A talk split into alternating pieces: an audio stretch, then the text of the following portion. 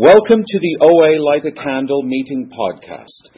Visit our website at oalaic.org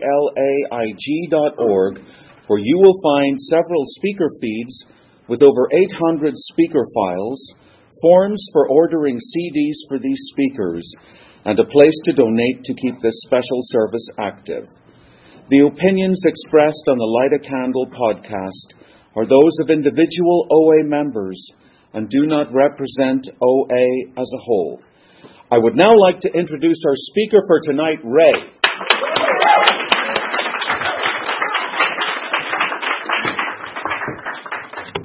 You. Thank you. Um, yes, my name is Ray. I'm a compulsive overeater, bulimic anorexic. Hi. Hi. I'm so glad you're all here, and I'm so glad I get to speak here because I was supposed to speak here a few weeks ago, and I had a little uh, mishap. There's a schedule problem, so I'm grateful to be here. Thank you so much. Um, okay, so uh, this is what I've been told. Worry, I'm not going to talk the whole time. I'm going to open it up to questions. Don't worry, because I was like, ah. Okay, so anyway, uh, sharing my experience, strength, and hope. I've uh, I have over 30 years of abstinence in this program, and that is not of my own doing. The only thing I did was continually show up, and that is my abstinence. My abstinence is different from yours. I have heard in this program what your abstinence is can kill me. What my abstinence is can kill you. So we figure out what it is that's going to work for us. I wanted an abstinence that I could win at. When I have a sponsee, I say to them, what can you win at? What can you do that you can have a win with? Because my whole thing is about beating myself up for everything I've eaten, right? So if I can go, okay, I'm stopping that as much as I can. I, I had a friend early on in program who said, my abstinence is never saying anything bad to myself or being mean to myself. And I was like, I can't do that. I can't win at that. So then, um, so what I decided to do was to say, um, okay, if I'm working my program, I'm abstinent. And that's how I have maintained abstinence for over 30 years because I just keep coming back and I share and I, I'll tell you what my day looks like, but what it was like. Um, okay, so I grew up in a family. Uh, in the, I, I was born in '62, and so in um, in my family, I grew up in the suburbs, and um, kids weren't fat in those days, really. I mean, there just weren't a lot of fat kids. We were outside all the time. We were there weren't big portions. I was one of the heavier kids, and so that became a real problem. And um, so when I was nine, my mother took me to Weight Watchers, and I started dieting at nine. And um, and it was I just there was always something wrong with me that had to be fixed, and it was my fault. And if I could just stay on the diet a little longer, I, I'd be okay. So um, I continued to diet. I got into this program when I was 26. I dieted for 17 years, off and on, going up and down 30 pounds. That was my thing. So, uh, and uh, you can hear this podcast a hundred times over. I've said it a million times. So if you miss something, you can just tune in to where there's Ray on the podcast. So anyway, um, so what happened was I uh, I would try these diets and they would work and it'd be great and I'd get a lot of attention and my parents would like me a little better and uh, you know all of that and then slowly the food would creep back in because I thought I had it figured out. I was okay. Now I could eat again. Or it would start with a little bit and then little by little you you know you know the drill. Okay, so this is what happened. So I kept trying and every few years I would go on these really big weight loss things and I'd go to doctors and I did the diet shots and pills and all that and I I remember when I went to visit uh, colleges, I was very thin at the time, and I fainted. We were in Filene's basement in Boston, the, the original Filene's basement, and I fell right down the stairs. I fainted. And I thought, this is the coolest thing ever. Because everybody was worried you know, everybody all of a sudden was worried about how thin I was getting, whereas before it was always about how fat I was getting. Now they were like, "Oh shit." Ooh, sorry. I okay. Sorry for those who heard that. I'm sorry. Um, okay, so um, sugar. So um, uh, so anyway, um, yeah. So I thought that was really exciting and glamorous, and wasn't that fabulous and cool? And then um, and then I went to college and I gained the weight and and felt like a failure, and all I could think about was wait, wait, wait, wait, wait. And um, I had a boyfriend, and um, and I was I was doing what I enjoyed doing in college, and I didn't really go to classes very much, and I still managed to graduate really well, all that kind of stuff. Like I, I was very high functioning as an addict. And at the time, I was doing a lot of drugs, a lot of speed, like a lot of cocaine, all of it, you know, just to, it wasn't about getting high. It was about not eating. Like if I did those drugs, I didn't want to eat. So, great. Um, so that went on for a really long time. And then I, I moved to New York City and um, I was waiting tables and I was getting really thin again. I had gone up, I was getting down. But at this point, I was 26 and I the dieting wasn't working the way it used to. These things work, these tools, our tools that we grow up with, they work until they stop. So I believe I used the food as a kid because I was terrified of life. My father was a rager. Um, I was never hit, I was never beaten, but I was terrified all the time, and the food made me feel safe. For whatever reason, I could sneak it, I could bring it in my bed, and I felt safe. Um, and uh, and then the dieting stopped working. That really freaked me out. When I started, when I was I was eating like five or six hundred calories a day, certainly no more than that, and exercising two or three hours a day, and walking all over Manhattan and doing all that stuff. I couldn't lose weight, and I started to flip out. And so I started to cut more and more and more. And I was at a professional dieting place at the time and they're like, "Oh, you're plateauing," and I'm like, "Don't say that." I mean, it was just the worst thing in the world, you know. Like it's not going to move an ounce. And um, so I would come into my job, my waitress job, and, and my and my um, manager. She said to me, "You know, there are these meetings that if you go to them, they help you stay on your diet." And I was like, "Oh, okay, sounds like a good idea to me," because she knew that's all I could hear. It was the only thing I could hear. And so, of course, I go to my first meeting and I'm like, they're not talking about dieting. What was she talking about? You know, and then, um, but what happened was, uh, it was a newcomer meeting when I heard this woman, she was talking my language. And I never heard anybody speak my language. I had a binge buddy, I had dieting buddies in my parents, but I didn't know that it was a disease. I just thought it was like a thing we had to do. And so um, I came into this meeting, and this woman was like, "Oh yeah, yeah, yeah," and I had this, and I don't do this anymore, and I don't hate myself anymore. And I was like, "I don't, I don't understand what you just said." And she told me to keep coming back, and so I did. I went to a meeting every single day because I knew that I was finally home and nobody was making me feel like crap anymore about my body or the fact that I couldn't hold on to weight or I couldn't lose weight or I could whatever it was, whatever it had to do. I didn't and I didn't know how to eat because all I'd known was dieting. So I would call people and I'd be like, um, so I'm going to have a, um, a, a box of popcorn tonight. What do you think? And they'd be like, well, yeah, you can do that. You know, and I'd be like, okay, good. And they're like, is there something else maybe that might be better for you? And I was like, no. And then and then I'd hang up and then I'd look around and I'd be like, well, maybe, you know, and that's kind of how it started was just somebody saying to me, maybe you could do it a different way. Maybe there's another way to look at this. And that really was the big gift was somebody saying to me, bless you, the way you've been doing this all along is no longer working. Try it our way, maybe it'll work for you. And because I heard people who had been there before me who are doing so much better, I was like, all right, I'll try it. Works for you, maybe it'll work for me. Because I'm not so damaged that I think I'm so unique that I won't be helped. I'm, thank God I'm not there. Okay, like because I know a lot of people come in, they're like, I'm so damaged I can't be helped, and for those people, you can be. And there, nobody, nobody cannot be helped by these programs, but it's not for everybody. And that I realize it's not for everybody. Um, it's for me.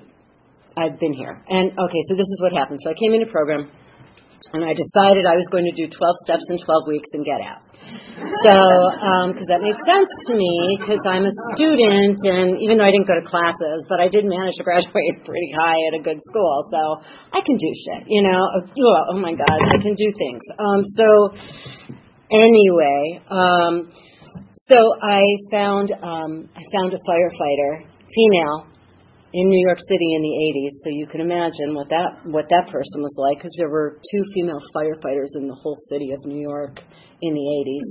I had one of them for my sponsor, so she was hardcore. And I said to her, "I'm doing 12 steps in 12 weeks, and I'm done." And she's like, "All right, let's do it." And so we did. I did. I did 12 steps in 12 weeks, you know, and I was like, "Great." But by that point I was in. Like, you know, it's not a cult, but just saying. Like I was like, I'm in. But the good news was there were no gurus, there were no leaders, there were like none of the stuff I just so you know I did join a cult to lose weight. Oh. Okay. Um, before I got into program. So this was not a cult. Like I was very clear on that. It wasn't a cult because I'd been in one and I knew what that what that entailed. So I knew it wasn't that. And what I liked was that whole like take what you like and leave the rest. Because honestly, all right. So these are things other than all the weight crap stuff that we've done all our lives. These are, these are my particular fun things. Um, aside from like fainting down the stairs and thinking that's really cool. Um, I took a lot of laxatives. Um, and I, I did some damage to my system as a result of that. Um, I uh, I used to pray to be homeless because homeless people were thin. Um, it's funny, but honestly, like I was like, they look good, like they look better than I do. They're ripped, you know.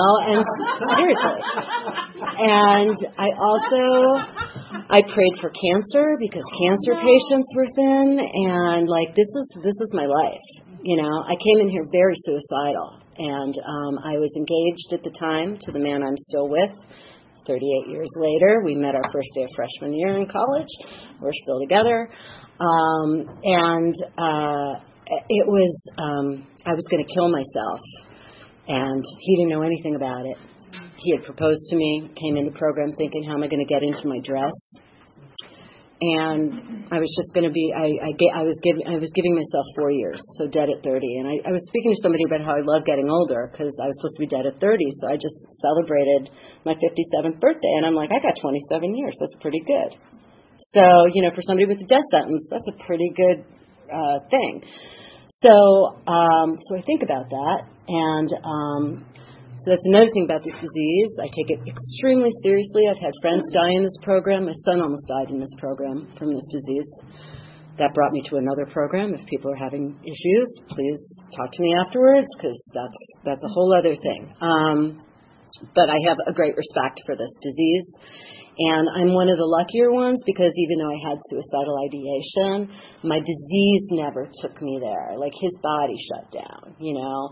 Thank God I didn't have that. Thank God I was never 600 pounds to the point where I can't get out of my house, you know. So I've been very lucky to be spared the, real horrible stuff. I got a lot of stuff going on within my body as a result of this disease. But I was able to get pregnant. I was able to have two children in this program. Um, one of them's 24, one of them's 20. The 20 year old is having surgery on uh, Friday, and I'm fine. I'm fine because I turned it over to God. I just turned it, I turned everything over to God every single day, every minute of the day. Yesterday, I don't wake up in anxiety anymore. I just don't. Um, and yesterday, I woke up in anxiety because I had to figure out are we using her tissue, a cadaver's tissue? What are we? She's 20 years old. So I finally said to her, I think you need to talk to the doctor because I can't go, I can't be the go-between and I can't figure this out. And that morning I prayed to God. I said, you take this. I can't figure this out. And I know to do that because I've been in this program for so long. So no matter what it is, I can go to God with it. And literally three hours later, we were in the car. She was talking to her doctor, and he was telling her the recommendation, and she's like, "That's what I want to do." End of story. I didn't have to do anything. That's how my life works in this program. If I give it to God, I don't have to do anything. I don't. I broke my knee last year. I was out for seven months. Like I couldn't do anything. And you would have like I remember like I showed up at my gym later on and they're like, I would have gained a hundred pounds, you know, and I was like, Yeah, I don't have to do that anymore. Like that's not what I do. My body does what it needs to do because I've been around so long that I just say to God, whatever you want me to be today, I'm willing to be. I gained I gained weight in this program when I came in. I was a size four. For me, that's a really tiny size. I was, you know, not that much, not much weight difference, probably 10 or 15 pounds, but it, I looked sick. And I've been as high as a 12, which isn't that big, but for me, going from a 4 to a 12 was terrifying. And I just was like, you know what, God, whatever you need, I'm good. I'm good. I, I would rather be sane than deal with this crazy body and this crazy mind that I can no longer control. Can't do it anymore. I'm giving up. And that's when things started to change. And I, I have no control over my body. I've, I wear the same clothes I've been wearing for years now. Nothing really changes. And I eat what I want to eat when I want to eat it. That's my abstinence. Now I have a sponsor who has no flour, no sugar, no alcohol, and she doesn't care. She doesn't care because we're working a spiritual program. We're not working a food program. This is the food program, but it's a spiritual program, right? So in order to keep my spirituality going, that's the only thing I'm worried about. Because if I keep my spiritual, and I know for newcomers and people who are struggling, this sounds crazy, and it is. It's completely insane. Like I said to my husband, I don't talk about my weight with him at all anymore. But like yesterday, I was like, isn't it kind of weird that like I'm thin now? And he just looked at me like, what the hell are you even talking about? You know? And I was like, I mean, like I don't, I don't freak out about food and and we have food in the house. And he's like, yeah, you need to kind of calm down, you know, because he's like so used to it, and I'm like still freaking out about it. Like every day, I'm still freaking out about the fact that my brain, the first thing in the morning, doesn't go, what am I going to eat and how am I going to get rid of it? It's not how I wake up. I wake up singing to my dog and my cat. Like I realize, oh, I sing in the morning. Like I just realized that all of a sudden, and you know, and I sleep because I started. I had insomnia for 20 years, and I started meditating. When I when I would wake up, I'd be like, all right, I'll meditate. I'm going to be here for three hours. You know, from two to five. Great, I will meditate from two to five, and that's how I started meditating. So what it looks like now um, I'm still married to that guy. Like I said, we're 38 years since our first date, and um, got these two kids. And uh, and I um, okay. So my morning, I wake up.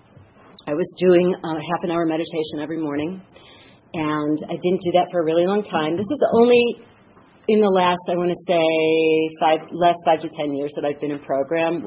I coasted for a long time. I don't suggest it. I really don't. Because I was fine. I was like at a weight I was cool with. I, you know, I had my friends. I went to my meetings. Blah blah blah. Called my sponsor, but I really wasn't working the way I work now.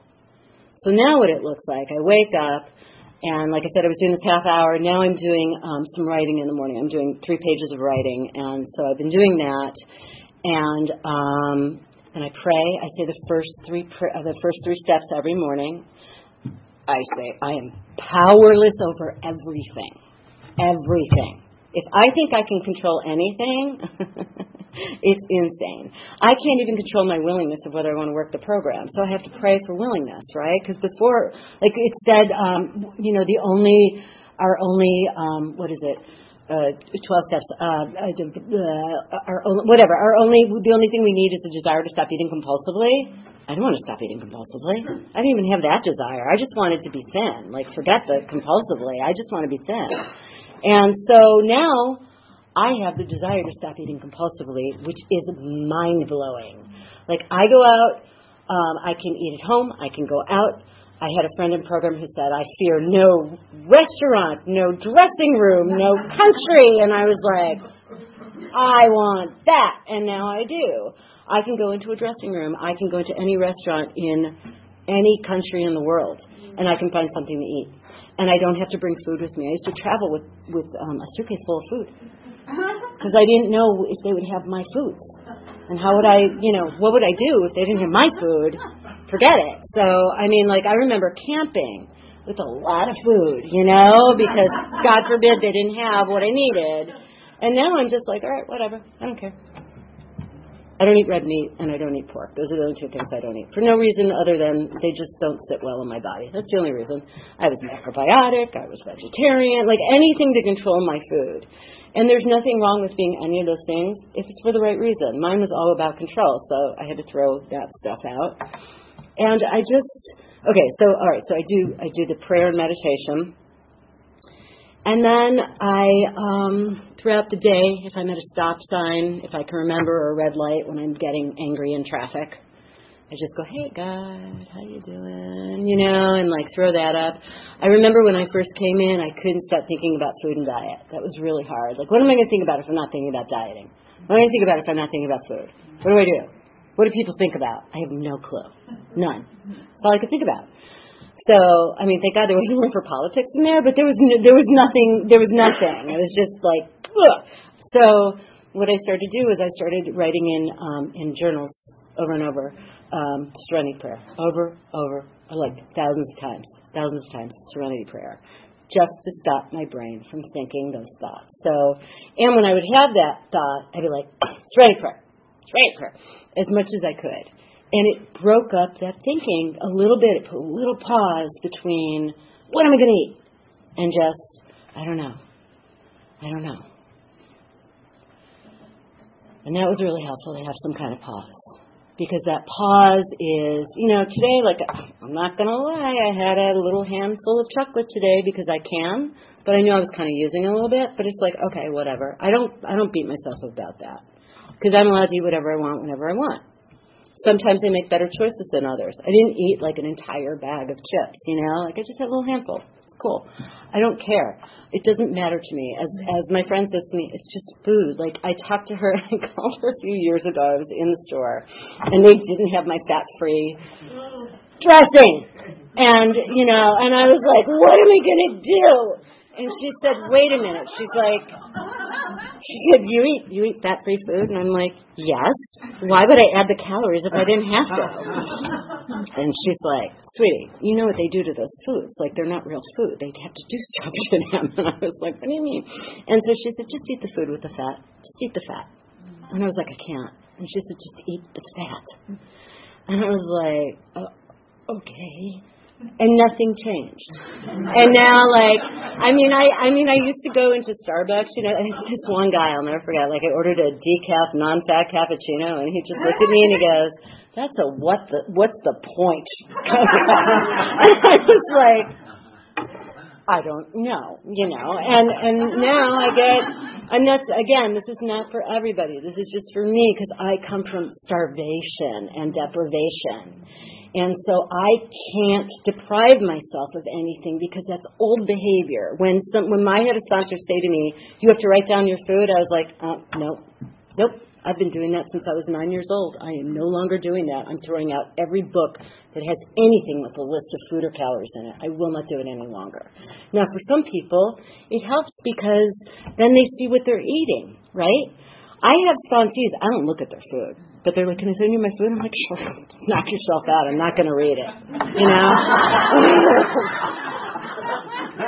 Because I'll start comparing it. I'll be like, oh no, she's eating less than, wait, wait. Because I start comparing myself to other people's food. So it's a trigger for me. So I'm not going to do it. But they want to send it to me. I'm good with that. And they know I'm not going to read it. And they don't really care. You know? It's like my sponsor. She doesn't care if I eat a handful of chocolate chips. She could care less. She doesn't care. How am I working my spiritual program? How are you today? What's your mood like? How's your mood been like for the last week? You snapping at people? Those are that's how I check in with myself. And so, thank you. And so for me, it's all about like what do I do now? I live in the solution. I don't live in the problem any longer because I'm not interested in the problem any longer. The problem is my story. I don't care about my story. I'm so far removed from my story. I was 26. That's a long time ago for me. I don't care about my story. The only reason I care about it is to give somebody hope who's who's struggling right now that you can get past that story and have a life beyond your wildest dreams. Where you can stay in a relationship for a really long time. Where you can be a parent to, to a kid who's really struggling and be okay. And be okay. And like all the stuff that goes on in, in our lives, all of it, to be able to have uh, tools. Like these tools are not just for me with the food. These tools help me deal with everything in my life so that I am never alone. I can call anybody in this room. I've never met you before. I can pick up the phone and call you. Chances are we have a reason to connect. So I build a community here. I have a great community of friends from these programs who I call all day long all day. long. Yesterday, I called people all day long. I was like, I am really stressed out about my daughter. And then it was it was over. It was over by one o'clock. The whole thing was over. Okay, thanks God. I say thanks God a lot. I acknowledge that a lot because I I look for things, ways in which God is working for me in my life because God is working for me, not to me. And that was like a whole mind blowing experience for me. So I'm just saying, if you're struggling, if you're new, if you don't, if you don't know what's going on, like the gifts in this program are insane. It's magic. That's the only way I can describe it. It is magic. Because if somebody had told me when I first walked in here that first of all I'd be alive at 57, still be married to somebody, have be in a size that like I'm cool with and that I don't need to change in any way and I'm great with getting older, like I I'd be like, nah, no. That's my life. So I'm really grateful. I'm grateful that you listened to me and keep coming back.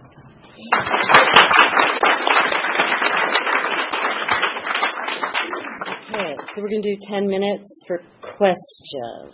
Anybody have any questions? Okay, so that's, thank you. That's so the question was, what's my relationship with exercise today? And what's wonderful, that's a great question. Thank you. When I, when I used to go to the gym, it was like, you know, you wouldn't have to be here if you weren't so fat.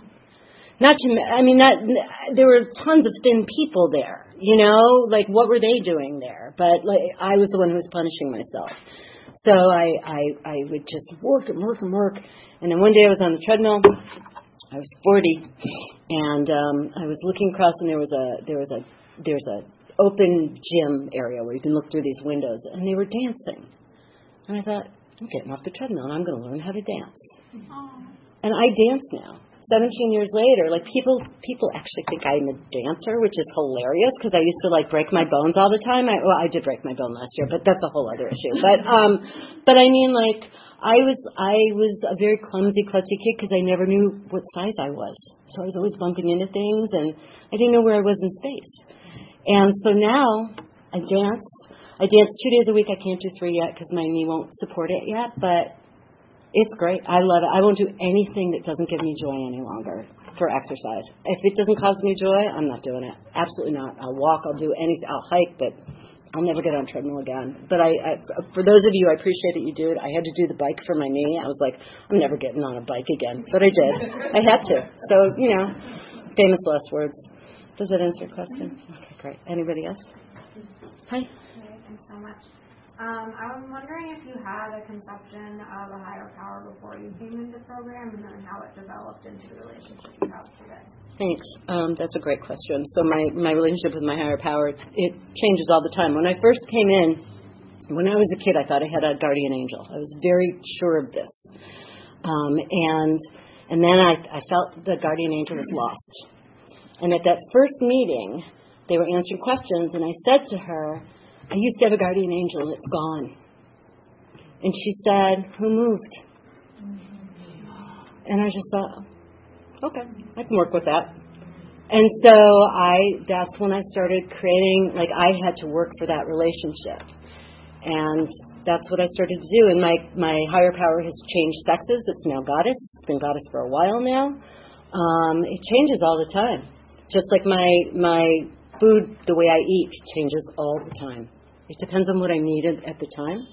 But right now, it's I'm in like an amniotic sac. That's what I'm saying it. Like I'm literally floating, and she just carries me, and everything's taken care of in that amniotic sac. I don't have to do anything, and that's been my conception for the last month or so. So it changes all the time. Is that helpful? Okay. All right. Thank you for letting me speak.